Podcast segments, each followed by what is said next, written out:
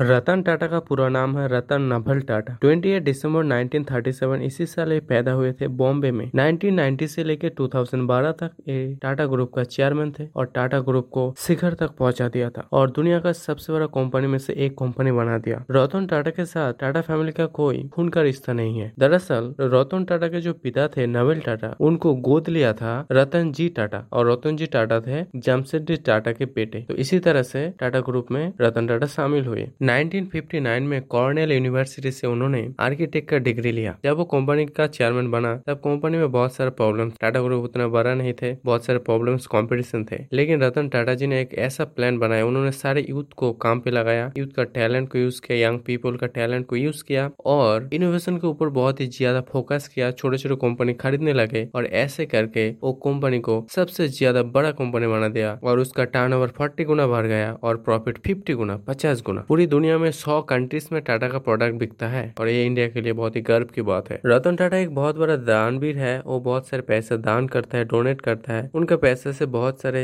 school बहुत सारे बच्चों को गरीब बच्चों के ऊपर खर्च किया जाता है टाटा कंपनी का सिक्सटी फाइव परसेंट शेयर दान कर दिया गया है उनका इस कारनामे को देखते हुए भारत ने उनको पद्म भूषण पद्म विभूषण का अवार्ड भी दिया था रतन टाटा जी हम सबके लिए इंस्पिरेशन है और हम सबको वो बहुत कुछ सिखाया है